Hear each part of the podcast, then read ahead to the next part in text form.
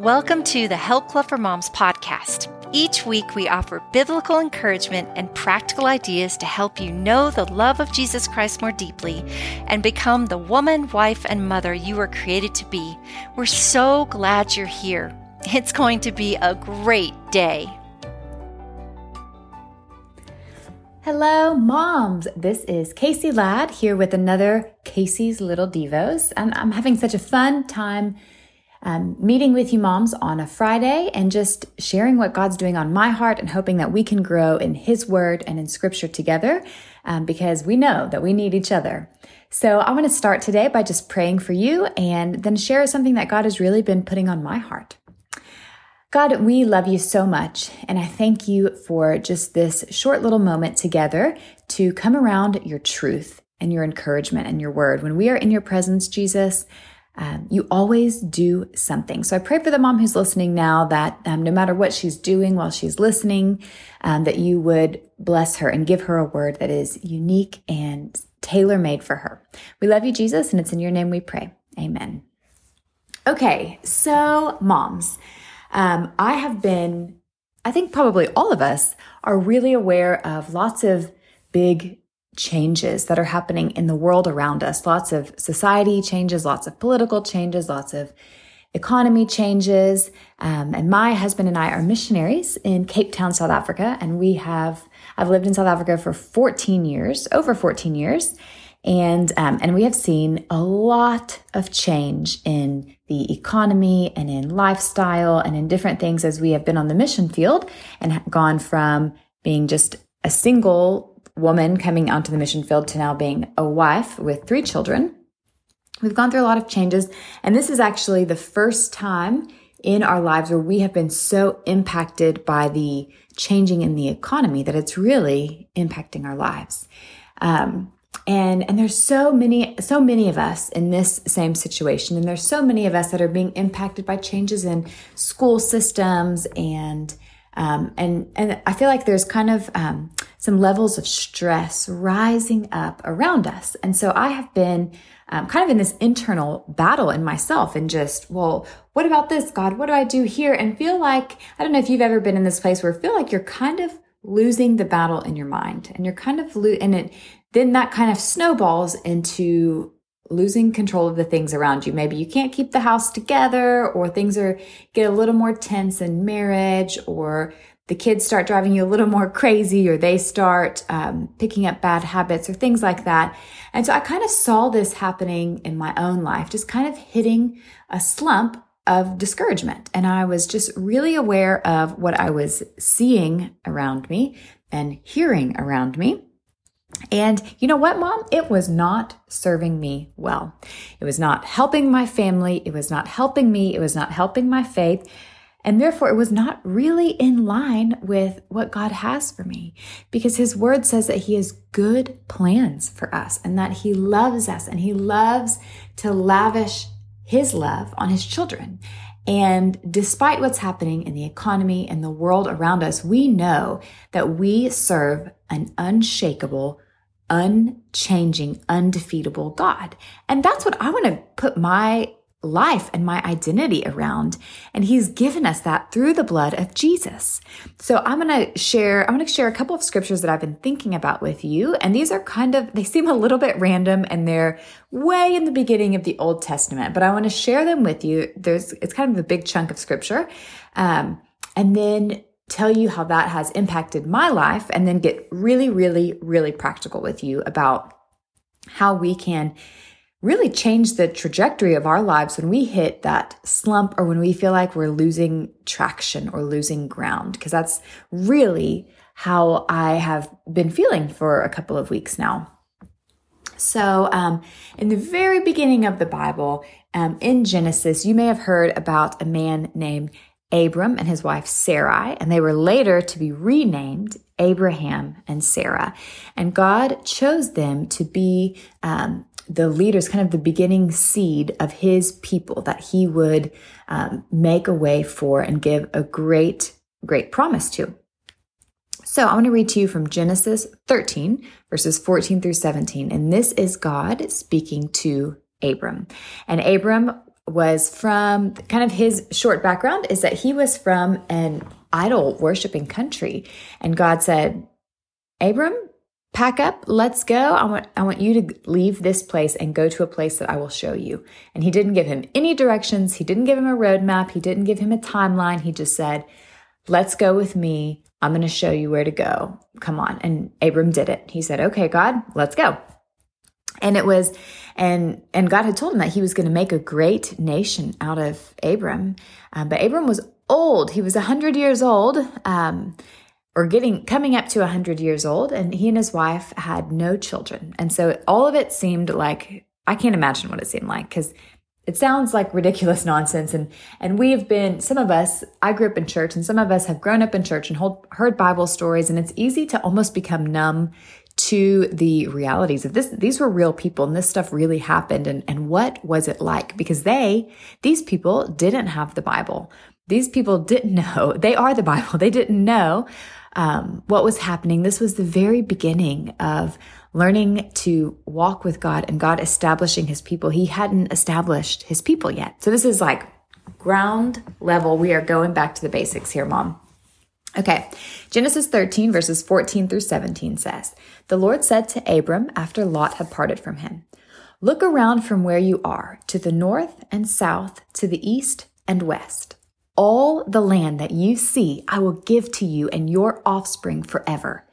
I will make your offspring like the dust of the earth, so that if anyone could count the dust, then your offspring could be counted. Go, walk through the length and breadth of the land, for I'm giving it to you. And first of all, it's amazing because he's telling Abram, who is old and his wife is barren and has no children, saying, If you can count the dust on the earth, then you can count how great your offspring will be. And then he tells him to go and walk the full length and breadth of the land, for he's giving it to him. And Abram, at this point, is packed up, living in tents in a foreign land, and being, living a very nomadic lifestyle with nothing to call his own. So then we go through a long journey, and Abram ends up. Uh, they they live in Egypt for a while, and then they're in great slavery in Egypt. And God uses Moses to set His people free from Egypt. And that, but that setting free is a forty year process. You may have read the story in the book of Exodus about God's people wandering in the wilderness and living on manna and a 40 year experience where a whole generation passed away in the wilderness um, on this journey to the promised land that God had promised to his people. Now, God's promise, this promised land was that promise that I just read you from Genesis. It was the promise God gave to Abram hundreds of years before. Now he's finally bringing God's people to the promised land. So God, Moses gets to glimpse onto the promised land and then he dies. And now um, Joshua is next in line and Joshua is leading the people onto the promised land. And to get onto the promised land, um, there are still there are people living in the promised land that are not God's people, and they have to, um, God's people have to engage in battle after battle after battle to clear the land and to, to claim the ground that God has given them. So it's not um, this freebie stuff that has been fenced off for a thousand years, waiting for God's people to get there. This is inhabited land that God says that God, they have to do some work to get this land. Um, and, and it is, and they've wandered for 40 years. So these people are tired and maybe a little bit disillusioned and feeling a little bit discouraged that this promised land they've been going for, there's still work to do when they get there. So finally, um, God's people are gaining traction. And they're claiming land little by little. They're gaining, gaining more land. And there are, God's people are divided into tribes and there, it's a big, big people group by this time. And so, so now they're dividing up bits of the land into tribal regions, bits of this promised land. So in Joshua 17, this is kind of a big chunk with some crazy words in it, but Joshua 17, verse 14 through 18, is um, one of the one of the tribes talking to Joshua, their leader, and they are getting kind of upset that they don't feel like they have enough land of this promised land because they're a really big group. And it goes like this The people of Joseph said to Joshua, Why have you given us only one allotment and one portion for an inheritance? We are a numerous people, and the Lord has blessed us abundantly. Well, if you are so numerous, Joshua answered, and if the hill country of Ephraim is too small for you, go up into the forest and clear the land for yourselves, there in the land of the Perizzites and Rephaites. The people of Joseph replied, The hill country is not enough for us, and all the Canaanites who live in the plain have chariots fitted with iron, both those in Bethshan and in its settlements, and those in the valley of Jezreel. But Joshua said to the tribes of Joseph, to Ephraim and Manasseh, you are numerous and very powerful. You will not only have one allotment, but the forested hill country as well. Clear it, and its farthest limits will be yours. Though the Canaanites have chariots fitted with iron, and though they are strong, you can drive them out. And there was a lot of geography and, and funny terms in there, but essentially, some of God's people are talking to their leader and they're saying, Hey, Joshua, God's really blessed us. We have a lot of people. We have a lot going for us. You didn't give us enough space. And Joshua said, Well, if you are blessed and if you are so powerful, there is pl- plenty of space for you. You just have to go clear the land. You have to clear people out of the land. You have to take down the forest and make a space for you to live. Um, they said, No, no, no the hill country is not enough for us and now there's these guys living in in there that are really strong and powerful like we need some different land and joshua says clear it and its farthest limits will be yours you are strong you can drive them out and you remember hundreds of years before the canaanites there weren't all these strong people living in the land but god had told abram walk the land the length and breadth of it walk the whole land, and that's yours. And now Joshua is telling his people, use the whole land. It is already yours. You already have what you need. And yes, there's work to do. And, and the people um, who are talking to Joshua are kind of kind of doing what I've been doing with God lately. But but we have this going against us. But they're doing this in the school system now. But the finances are like this. But but but God, can't you see all of my obstacles? But I'm too busy to go to the gym. Or but you know I have all of these these discouraging reasons why things aren't working and why promises aren't being fulfilled and why why we're not thriving. And Joshua says what I think God says to us. You have everything you need. I have given you a promise and I'm not changing my promise. I am steady and sure, and I've made you strong enough you can drive them out. And so, um, you know, one of the commentaries I read about this verse said that the people wanted easy land given to them instead of taking God's promises and going out and taking what God has given them. And this principle applies just as strongly for us today. If we desire more of something, the first thing to do is be as faithful as we can where we are. And this is a principle that I, I'm calling claim the ground. Claim your ground, mama. Claim that ground. You have some ground to claim. If you are stuck or when you get stuck in a place where it's much easier to talk about the reasons why things aren't working or why you're not thriving or why your marriage is struggling or whatever um, it is in your experience where your shoes are right now. I want to just invite you with me um, to say, is there is there one little thing that I can do? Is there one change that I can make? Um, so I've been practicing this in my own life because I've really felt this calling from God is just claim my ground. Don't live in a place of defeat and discouragement because when we feel like we don't have options, mom, um, that is hopelessness and that's a lie. That's not from God. And so I started to feel that. So I decided, okay, I need to claim my ground. So one of the things that I did was get a set of adjustable dumbbells. So these, it's like one set of dumbbells. So it's two dumbbells, but there's this little rack. It sits on a little rack and you can change the weights. I bought them used off of Facebook Marketplace and um, and you can change it so it goes all the way up. It can be a, a five pound dumbbell or it can be a 45 pound dumbbell. So I can do a full workout on it because um, one of the things I love weightlifting. And since I had my youngest baby a year ago, it has felt virtually impossible to get to the gym. So I let go of my gym membership and I got these weights and I just work out for 30 minutes in the morning before the kids wake up.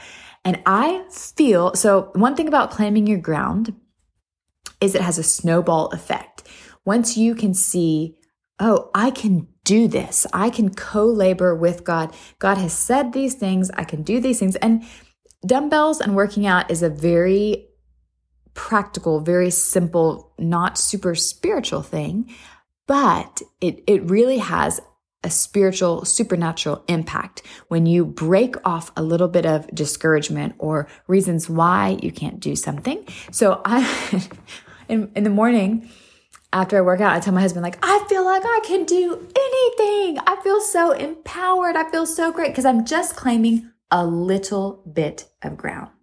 And this can work and this can change our lives in a lot of different areas. So if, if you feel like, if you pray and you feel like the space you want to claim your ground is, is in your spiritual life, you can switch to a Christian radio station when you're in the car or have I have um the YouVersion Bible app has a little a widget on my phone where the the verse of the day is always showing on my home screen. So if I can't even read my Bible at all in a day, I make it a point to at least read that one verse and it's surprising how impactful the living it shouldn't be surprising but it is to me how impactful the living word of god is even if you just have time to read one verse or you can uh, make a concerted effort to maybe listen to the Help Club for Moms podcast while you get ready in the mornings, um, or, or whatever it is. But you can pray and ask God for one one step, one footprint that you could take in claiming your ground in your spiritual life. And I was trying to think of some other practical ideas. Uh, if we think about our marriage, maybe it is praying for your husband. It, if you're not a, it's great to pray with your husband, but if you're not in a space, you and your husband aren't in a space where you can pray together yet or you're comfortable with it, you can pray for him every night when you get into bed. Or you can, there was one year where I felt really challenged to draw closer to my husband um, in as a discipline, which sounds a little bit silly, but for his birthday, I gave him um, a little box that had 365 little cards in it, business card size, and I made this commitment to him and to me that every night um, when I was kind of, I wiped down the kitchen counters and I, cause he, that matters to him a lot. Um, and right by the coffee pot, I would write him a little encouraging note, just a few words, just enough to put on a business card, and I would set it there by his coffee cup. And so he woke up with a word of encouragement and love for me for, for a year. And he still has all of those cards. But it could be a text message, it could be just an extra tight hug, or whatever it is. But there's a lot of ways to claim ground in your marriage. Um, with your, you can claim ground in your parenting by maybe sending setting a timer to spend five or 10 special play minutes with your kids or to um, make them their favorite snack or or to pray for your child um, when they when you take them to school or what whatever it is. I think that um, we have such unique settings and such unique life that um, if you pray and ask God, He can be really creative in showing you a way where you can claim the ground, um, whether it's in your health and it's doing something like um, I used I very in the beginning of my health journey, which was many years ago, I started um, just while I set the kettle to boil um, in the mornings to make my coffee. Just during the time the water was boiling, I would do a few push-ups and a few squats and a few jumping jacks, and that was it. That was my whole my whole health journey. But because I felt like I got that traction and claimed that ground, it led me to say, well, oh, you know what? I want to start pa- parking in the back of a parking lot so that I have to walk a little further and take the stairs when I go places. And then that led me to be like, oh, you know what? I want to start tracking my calories and seeing how healthy, how I'm really living. And, and it started a whole snowball effect um, as claiming the ground does. When you start reading one verse of your Bible a day, you may say, hey, I want to know what the story behind that is. I want to go read that whole chapter. Or if you start um, sending your husband one text message a day, you may feel a little more inclined to snuggle up to him at bed in bed at night. Um, so as you claim your ground, God shows you where there's more. It can be in things like your house, like wiping down the kitchen counter or wiping out the sink at night before you go to bed, or starting a load of laundry before you go to bed, or playing worship music, or doing the five o'clock cleanup and making, doing a quick five or 10 minute run around the house to pick things up before your husband gets home from work, whatever it is. Um, I really believe that it's a word for me um, and, and for you today, mom, that there is ground in your life to claim. Any place where there is fear um, that is not from God and there is something that you can take. Um, you know, the Joseph, the tribe of Joseph, Manasseh, and Ephraim in this text that I just read, they were afraid of the Canaanites and their armor and their chariots with iron in them. But they're sitting here saying, but we are God's people. They're cashing in pro- hundreds and hundreds of years of promises of God. And they're saying that the Lord has abundantly blessed them. So if we look at what we have instead of what we don't have, maybe we can find the courage together to claim the ground. So, mom, I want to invite you to just take one step today, um, or just, and we're going to pray together now, but to pray and ask God, what does your step look like? What ground can you take today. Maybe it's a way to cancel out fear. Maybe it's a way to build your confidence in yourself. Maybe it's a way to honor your husband. Maybe it's a way to care for your home. Maybe it's a way to turn your heart toward God. Whatever it is, um, if you do it for the Lord, He will bless it. He has so many good things for you, mom. So let's pray together. Um, Father God, you are so faithful, and it's so amazing to me how your promises stay. You remain God, and a lot has changed from the Old Testament to the New Testament, God. And I praise you that because of the blood of Jesus, we become your people. And those promises are for us, and we can access all of you but through your Holy Spirit in us, God. And I pray for the mom who's listening today. I pray that you would show all of us one step that we can take in toward our promise, one thing that we can do to honor you and claim the ground, Father.